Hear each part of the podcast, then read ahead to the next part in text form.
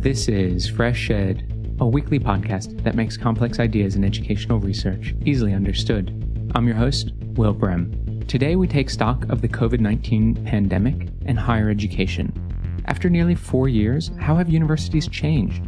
And what might their future look like? With me to discuss the post pandemic university is Mark Carrigan and Susan Robertson. My experience as someone who hadn't organised online events before the pandemic and has since organised a lot of them is that they do have to be choreographed in a much more restricted way because you don't have the cues, you don't have the kind of tacit knowledge of embodied interaction. You have to have a clear structure to it, and if you do that, they can work really effectively. But it's a very different kind of event. And the huge advantage is inclusivity, but conversely, uh, there's something that is lost from face to face events.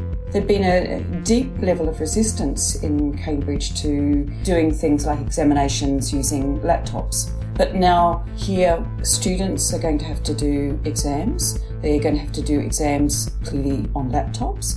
There'd been no, there'd been a little bit of trialing of the use of digital examinations and things like that, but not, not en masse. And this is, of course, going to be a problem once you hit the sciences and you're thinking of experiments and things like that. Mark Carrigan is a lecturer in education at the University of Manchester, and Susan Robertson is a professor of sociology of education at Wolfson College at the University of Cambridge. Together with Hannah Moscovitz and Michele Martini, they've recently co edited the volume entitled Building the Post Pandemic University Imagining, Contesting, and Materializing Higher Education Futures. Mark Carrigan and Susan Robertson, welcome to Fresh Ed.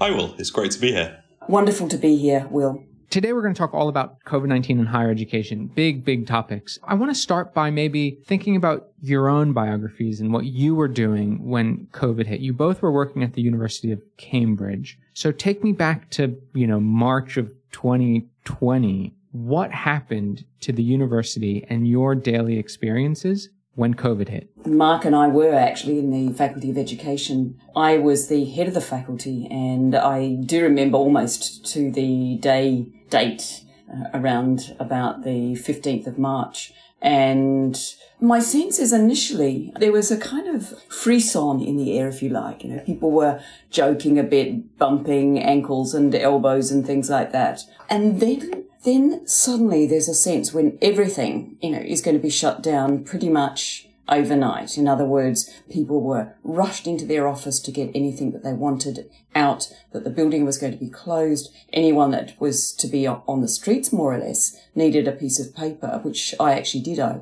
had a piece of paper as a critical worker. But you had, uh, it's eerie to think about it now, quite cities, Cambridge is incredibly busy, thronging with tourists, you know, dead buildings, two to three people at best in a building, and not really a sense of how then to get this huge enterprise called higher education where, you know, it's buildings and it's people and it's classrooms and it's timetables and it's examinations and so on, that all of that routine that makes for the structure of higher education suddenly was just it melted, you know, a bit like the glacial kind of warming at the moment. It, it was so startling. Yeah, sure, the birds loved it, but it was a very eerie place to be in. And certainly as a senior manager in the university, because there were so many constant and daily decisions to be made. And just so essentially, there is in universities what are called these different groups. So I'm in a gold group, and that gold group is always, as part of the risk assessments in the university, made up of certain kinds of people. Your perhaps journalist, your person that looks after IT infrastructure, a school manager in this particular case, admin, mine as the head of the faculty. And you had to come together and meet together almost in a kind of a war office like manner to each day try and get some decisions on the table. And we were always having to then be kind of tuned in on a weekly basis, sometimes on a daily basis, to what was called the Crimson Group. And that Crimson Group was the group in the university that's then having to make all kinds of decisions that actually, in some cases, you know, slowed lots of things down. Appointments, for instance, you know, um, if someone went, either something happened or they took a, a job somewhere else or or left. It wasn't straightforward about how we would actually do that recruitment and even indeed get the permissions to do that recruitment because universities were worried seriously about their budgets. So that was that was my experience. Uh, Mark, what about yours? Uh, it was very different in a lot of ways. I mean, I was a postdoctoral researcher, so nothing operational really depended on me. And that was a relief, but also anxiety provoking in a way because I didn't feel I was hooked into wider systems in a way that would have facilitate any agency. But the crisis as a whole completely blindsided me. In the run up to it, it was the third major strike action in a short period of time. And I was so caught up in the routine of going to the picket line, feeling stressed about the disruption, that I wasn't really reading the news at the time, which is very unlike me. And I remember towards the end of the strike thinking, when this is over, the disruption is finished. This strike will be the most disruptive thing that happens in my life for the next year or two. And then, you know, it's out of the frying pan into the fire. But when the kind of shutdown began, uh,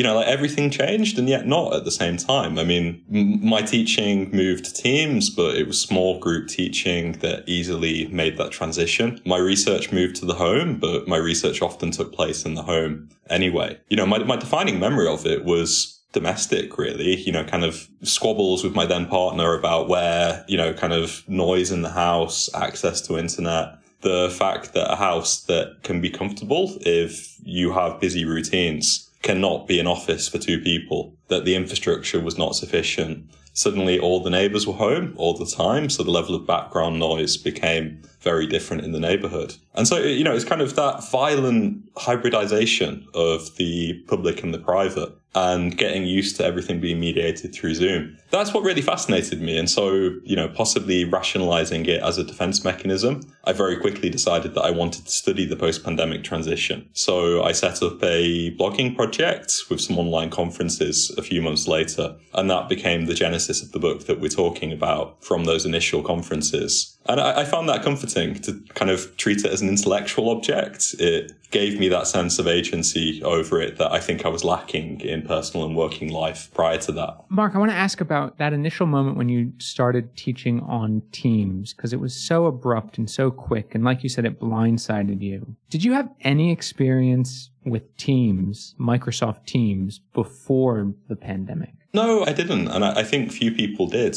I mean, you know, Teams, the the state of its development at the point the pandemic hit was fortuitous for Microsoft, to say the least. That they had stumbled into developing the perfect solution to the problem organizations around the world were then facing. But I found that transition relatively seamless, like less because of the technology and more because of the nature of the teaching. So the Cambridge tutorial system is small groups of three or four students usually, and because I've been teaching them throughout the year, there was a kind of existing level of connection and trust. And with small groups, that transition was a lot easier. But, you know, a few years on, when I'm in a position of coordinating a, a lot of teaching for quite a large team, I can now see how much more complicated that transition was. And so in a way, it was quite an easy experience for me. And I can see that it wasn't for most people in academia. And so, Susan, at your level, you know, at these decision making levels at the university and these different teams that existed, what was the conversation like in terms of you know how are we going to manage teaching and the student experience? Like what was being discussed and decided at that sort of management level? Well there were lots of uh, huge decisions um, one at least in our faculty we're training teachers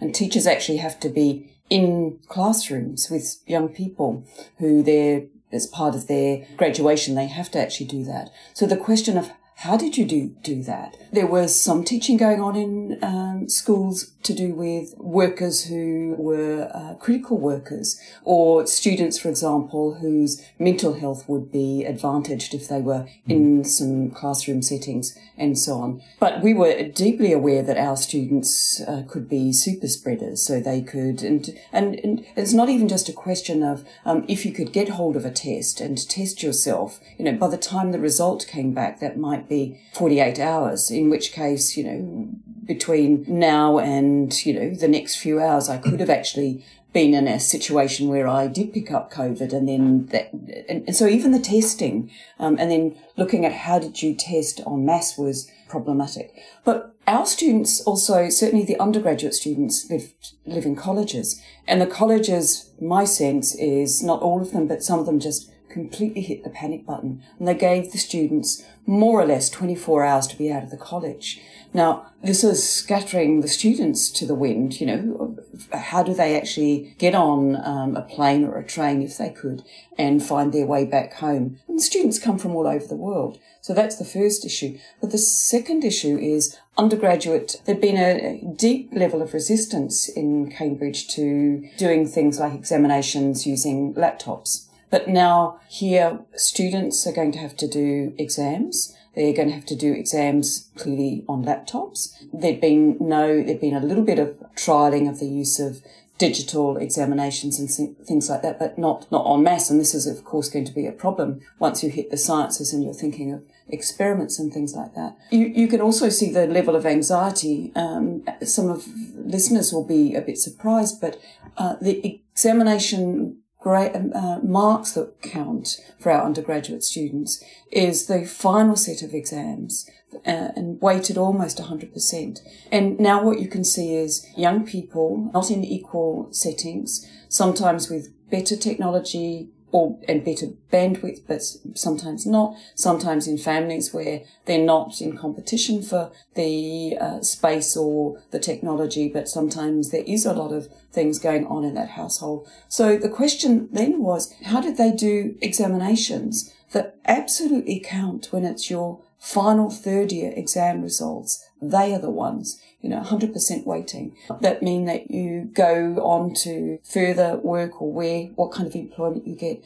Um, and so now these are huge decisions. How do you run a science lab? And actually science labs, you'd have to get critical workers with pieces of paper coming in and looking at how they might you know, at distance from each other. What we also did in our faculty is looked at a, a, space that we could create where people could come in and record uh, lectures, but you had to have a door in and a door out. We had to have mm. mechanisms where everything was cleaned. If you used a space, you had to clean the space as you left. So cleaning resources, if you could get them, were everywhere. Masks and gloves and, and so on, kind of everywhere. It was a, a weird, spooky, we're very social beings. And so, you know, looking at who's coming down the, the stairs and then, uh, you know, or walking up behind someone two meters, you know, life in the two meter society, uh, was completely odd. Like to show your love towards someone is to stay away from that person. Just a very different way of thinking of what, what social means. I guess, you know, now that we're three and a half years on from the pandemic or so, or the onset, let's say, particularly in the UK in the March of 2020 sort of moment, have institutions of higher education, have universities themselves changed because of the pandemic? And do you think some of these changes might be long lasting, right? Or, or, I guess the, the issue is around how much was COVID sort of a, a blip that just sort of, at, you know, at some point we're going to revert back to March of 2029, 2019? Or how much did it fundamentally change universities? And how much the decisions that Susan was sort of talking about at those levels, but also the experiences that Mark, you were explaining, how much of these are now going to be sort of commonplace going forward? Yeah, that's a brilliant question, Will. And I was thinking about that with the conversation I was having yesterday, because uh, part of the answer is about the broader societal context. When I started diving into the history of pandemics uh, early on in COVID, I was fascinated to realize the kind of general tendency towards cultural amnesia. You know, pandemics have as big an impact on civilization as wars, but we memorialize wars and we consistently try and downplay pandemics and eliminate them from cultural memory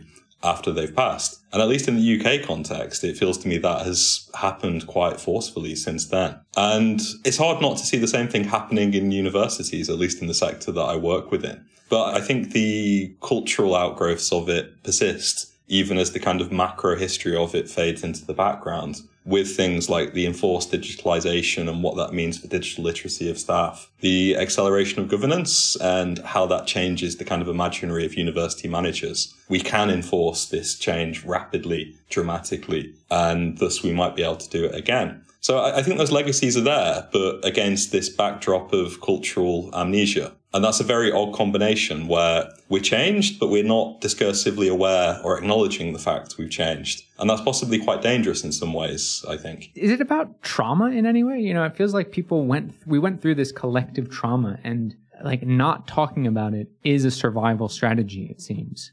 But yet, as you're saying, Mark, it's all, you know, things have radically changed. And so it's, it is this really, really strange moment to be in. I couldn't agree more. I mean, I think there's an individual trauma, but a collective trauma as well that possibly operate in slightly different registers. And, you know, kind of a lot of the psychotherapeutic literature on trauma will talk about an, an inability to change, an inability to innovate as a response to trauma. You get locked into particular ways of relating to the world. And I don't think that quite fits with institutions, but I think the capacity to really learn institutionally from these experiences is locked down. So the changes are there, but without acknowledging and affirming and reflecting on them. Possible ameliorative transformations, you know, the, the kind of possibility that we could transform in more effective, more equitable ways. I think that was a real a tendency that we're at risk of losing because of this kind of institutional trauma that's lurking in the background. So, one example I think that is a positive outcome in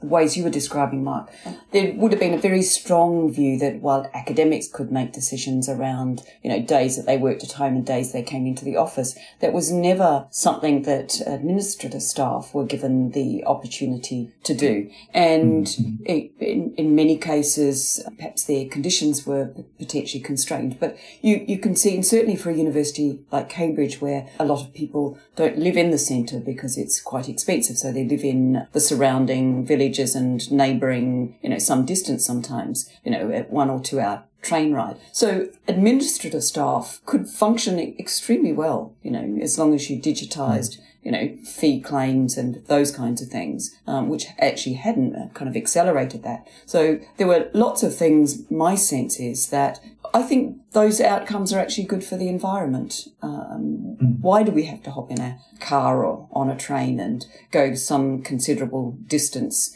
in order to put your face in at work? It's interesting in yesterday's uh, newspaper, Guardian, you can see even, uh, for example, uh, Zoom is insisting its employees come in at least. So this is the, mm. apart from Microsoft Teams, Zoom was everything. You know, the word Zoom actually becomes verb through this period of time. But as a, a, major provider of digital services, they're now insisting that their employees actually come in at least a couple of times. There's quite an interesting kind of struggle actually going on. Mm. Government departments mandating uh, that their workers uh, come in. And so that sense that you could trust people to work at home and they probably did an, an enormous amount more than they were even paid for. Well, it, there's an effort to try and set that back in again. And I believe that that's detrimental. I think mm. that um, um, we should trust uh, workers to take pride in the work that they do and who deliver on that work, often under compromised uh, conditions because then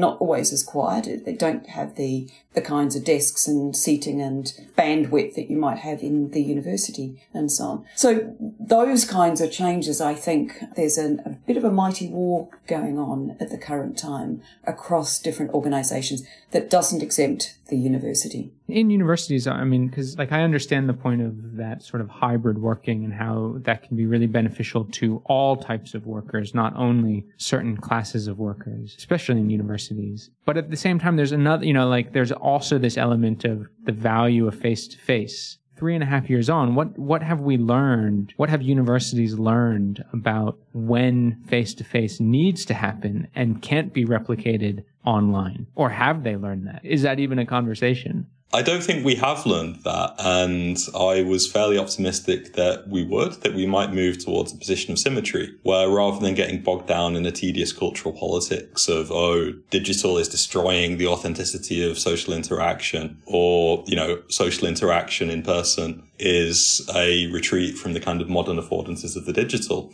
I hoped we get to a point where we recognize that different modes of interaction have different affordances and different constraints. So we could begin to design for the best way of organizing any particular group activity. But I, I, don't think we have reached that point. I think we've had a kind of chaotic hybridization, which sometimes can feel like the worst of both worlds. I mean, you know, there are huge uh, inclusivity gains that can be achieved through hybrid working, uh, through not having expectations of coming into the office. And like Susan was saying, I mean, this is something that now applies across the university work- workforce rather than the kind of traditional scholastic sense of hybrid working that, uh, you know, many academics have always enjoyed. But I do think we need to have modes of organizing this, and there's no real kind of normative framework for it. So you know, the kind of gradual reduction of face to face contact and serendipitous contact, I think, is what's really missing. And so in a situation where you're trying to develop a new community where one wasn't there previously, the fact time on campus has to be scheduled in advance because people will come in on particular days and they will often schedule those days in quite a full way. That means that you have to coordinate this interaction in a way that wasn't true previously. I found the experience of starting a new job in a new institution during this very interesting because initially it felt like nothing had changed because I was still at home and I was still in my living room on Zoom. I was just Zooming with different people at a different institution. But then when I did move to the area and started going into the office, it was much harder to meet people in person than was previously the case. So you can be in a friendly environment, but if meeting for a coffee becomes something that has to be arranged two weeks in advance, the social dynamics of the institution change. I really miss about Cambridge pre-pandemic uh, corridor conversations you know, just stopping at lunchtime uh, to go for lunch together or going for lunch on your own and meeting someone there. My experience is this just doesn't happen in the same way post pandemic. In part, this might be that I've moved from a, a campus university to a kind of central city university, but I don't think it's just that. I think something subtle but huge has happened to how social networks form and reform after the pandemic. Do you think that the sort of what it means to be an academic has therefore changed because of these, you know, the different sort of social environment that we're in, the different social norms that have that now exist? Are we are academics at like the role of an academic has now changed? The reflection I was going to share on this, which uh, means it's not about the role changing as much as academic practice, your knowledge production practices. Mm. So it's not uncommon at all for people to expect that if an event is happening, um, in person, that there is a Zoom mm. facility available. But what that does is it distorts the over there and in here relationship. So you're, you're not always clear that the camera's picking up who's in the room. You're not always clear if someone who's on Zoom is actually there and listening behind the closed off camera, that kind of thing. And what that creates is this rather awkward dance that also gets in the way of the use of the time and the exchange of the ideas and so hmm. on. And while there's that at wonderful that feels like it, it's engaged in being uh, inclusive, it takes up a lot of time to get it right. Um, it's rather distorting. It, often the camera isn't on the person speaking or on the, the, people in the room, or on Zoom you can't quite see who's in the room because mm. it doesn't have that level of depth and things like that. So my sense is that our knowledge producing practices and our knowledge sharing practices are rather awkward now. And I feel that what we've got to do is think through ways in which we can have both inclusion, but also um, a much freer, flowing set of exchanges where we're able to understand, you know, body languages and, and things like that. Yeah, we're a long way from getting that right. I couldn't agree more with that. Yeah, I think that's spot on, Susan. And I remember a conversation we had years ago now, early on in the pandemic, where we hit upon the metaphor of choreography for online events. And that stayed with me because my experience as someone who hadn't organized online events before the pandemic and has since organized a lot of them is that they do have to be choreographed in a much more restricted way because you don't have the cues, you don't have the kind of tacit knowledge of embodied interaction. You have to have a clear structure to it. And if you do that, they can work really effectively, but it's a very different kind of event. And the huge advantage is inclusivity, but conversely, uh, there's something that is lost from face to face events. And increasingly, I'm reticent to organize hybrid events I, I rather organize online events when that's correct for the purpose and face-to-face events when we need something more discursive, immediate, and functioning, say, as a, as a workshop. Uh, because I think hybrid can be done effectively, but it's hugely resource intensive. Uh, you need someone to tech, you need the proper equipment, and you need a plan for it. And often hybrid events in academia are just putting Zoom on over the computing infrastructure in an existing teaching room. Uh, and so I think if we do hybrid events, we need to do them properly and that needs the resources for them. And if we don't have those resources, we should choose between on site or, you know, done remotely. One of the things in, in my job that I think has changed dramatically is the amount of time I spend on Moodle or Canvas And it's just this huge amount of work to try and think not only about the content and the reading list and how I want to structure the sort of in-person teaching, but then I have this whole,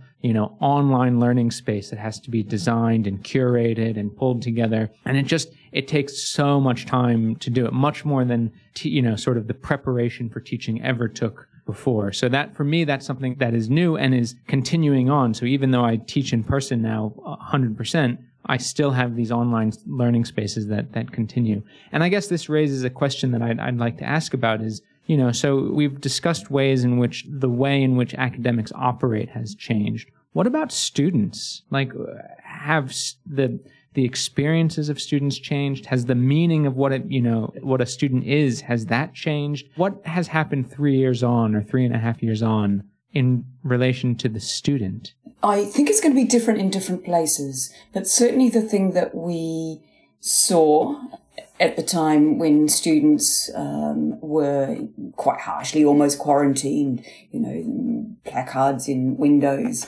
yeah, as if they were in prison, those kinds of issues. And and and we did see uh, significant uh, mental health issues. And in fact we can see that is also spiked. That is a major concern. Um, young people who were caught up in a, a, series of maelstroms wasn't if they're in school you know how did they do exams in order to get onto university and feel that the whole process was fair? So there's that part. If you were already at u- university and you were kind of well, literally kind of asked to go away or if you were to stay you were in small pods and couldn't, um, you had to maybe in small groups look after each other as someone came down with COVID. You were stuck in your room. And they're not big rooms. They were never designed to be learning spaces. And again, that would have generated, you know, quite significant poor health.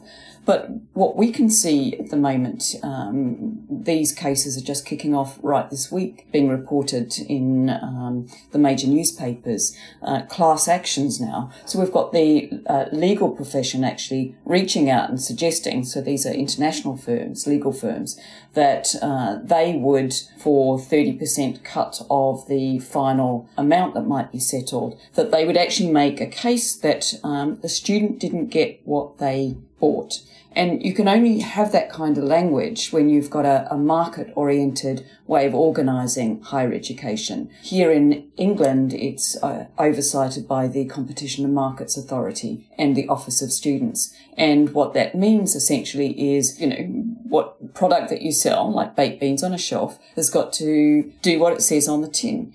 And the students are actually saying, we bought a student experience and we bought in-person learning, and that isn't what we got. Now, universities, and, the issue at the moment for the lawyers is how do you assess the value financially, in monetary terms, of the loss of a certain kind of education when it only takes a particular form, virtual learning. Mm-hmm. And these cases are also going on in the United States. So these are two big countries that have, do operate a, a con, much more consumer driven uh, higher education system. And m- my sense about that is that that is potentially devastating for how we think about knowledge production in the university, its circulation, um, you know, uh, and, and so on. Because if at the end of the day, um, a student understands, has now enrolled themselves, committed themselves, you know, perhaps because there's a financial return from the, the class action, that this, this is consumer, this is what they bought and it's not what they got. That that actually really, I think, undermines everything that we feel is important about uh, the university. Knowledge mm-hmm. production, its circulation, uh, its engagement, its curation, all of these kind of activities are fundamentally important for the health of a society. And to almost stitch it into, um, let's say, precedents around cases and things like that, um, is going to harden the difficulties of pulling it back from that, I'd say, very unhealthy brink. So I see mm-hmm. some big dangers and issues ahead.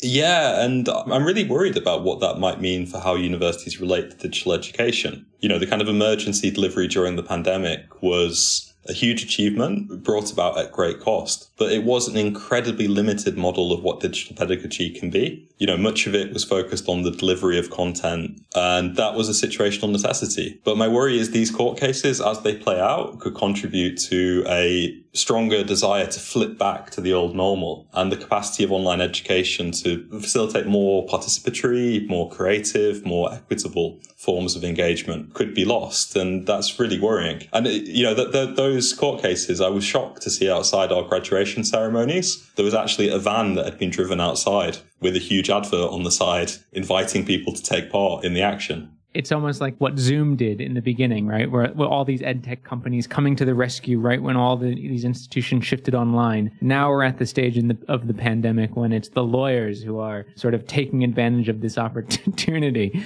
I mean, it's it's really quite sort of shocking, and I mean it'll be interesting to see how it plays out. And I guess, you know, as a final question, we're sort of, of course, still in the pandemic, but we're also sort of far enough away where some of these big tensions and issues that are sort of reshaping the university are sort of taking hold and, and, you know, becoming manifest. And so, you know, what are some of the tensions that you would point to that we need to keep an eye on going forward? In terms of the post-pandemic university? Like, what what are the big ones in your mind? Let me just you know share with our viewers the venture capital moved into the education world in a serious way, and if you look at the kinds of figures, um, there's an organisation which in itself is a venture capital organisation, HolonIQ, that some of the uh, listeners might either know or want to look out for. Um, what that's doing is it's tracking uh, ed tech investments into sectors like higher education.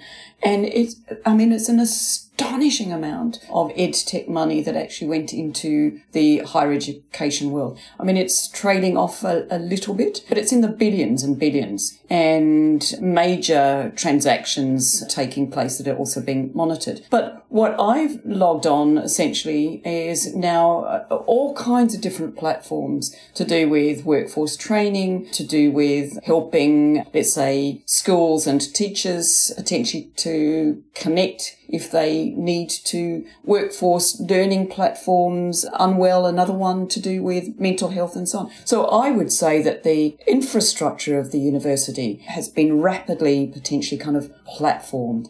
And this does hmm. require, in very significant ways, our uh, attention and our research energies to try and understand what these, because platforms structure possibilities and knock out others. So, what are the new um, structural and strategic selectivities get, that get put into place when our activities, our knowledge exchange activities, or our knowledge creation activities, or our knowledge sharing activities, or creation curation, etc., uh, etc., et is now underpinned by a platform. Um, and Mark, you know, share with us your thoughts on ChatGPT, which is a platform, but it, what a feast it's been given. Look at all those data traces uh, that it's got. Look at all those conversations that were taking place. There are elements of the pandemic digital response that really worry me looking back, particularly the kind of easy embrace of surveillance pedagogy. So, you know, kind of online proctoring is the most notorious example of this. But there was a broader tendency to embrace the idea that you could find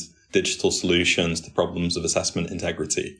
There was also, you know, kind of naivety sometimes in digital procurement within universities, where the stories of edtech providers were accepted wholesale and often acted upon in a way that was disconnected from academic governance. And as we're kind of entering a situation where generative AI saturates the university landscape, those tendencies really worry me if we see a resurgence of them because we now have enormous socio-technical challenge about how we pivot assessment towards approaches that are adequate to generative AI. And I don't think this is the, a case of the assessment system working fine previously, then a technological disruption has impeded it. I think cracks in the assessment system have been showing for years. I mean, you know, contract cheating, essay mills have been seen as a specific issue of student misconduct, whereas it seems clear to me this was a systematic weakness in the assessment system facilitated by digitalization. You didn't have mass essay mills until you had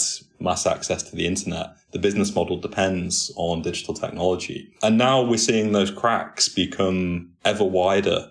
And there's a real possibility that trust that a degree means what it is said to mean, that a student can be assumed to that a student assessment can be assumed to reflect something of that student's learning. There's a risk this is all going to break down. And, you know, we need to redesign assessment on this basis. But I worry, firstly, as I've said, that these kind of digital pathologies will creep in as this starts to happen. But also the cultural politics of the pandemic that we talked about earlier, the kind of institutional trauma, this will impede responses. We have shown that we can move fast when we need to. And I think we need to move fast now, but we need to move fast in a reflective, joined up, purposeful way. And I'm worried that isn't going to happen. I find generative AI absolutely fascinating and engrossing in, at the level of individual practice, but I'm worried this is going to be an, a disaster institutionally. And it's a disaster that we could address uh, competently, but that these legacies of digital disruption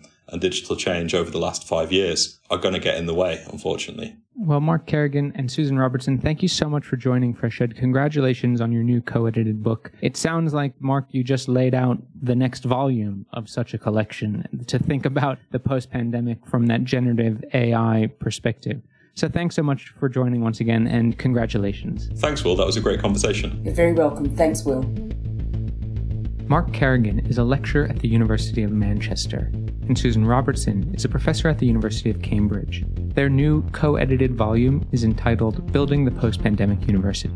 A transcript of today's interview with a selection of resources for further exploration can be found at freshedpodcast.com. Please note that opinions expressed on FreshEd are solely those of the host or the guest interviewed, not FreshEd, which takes no institutional position.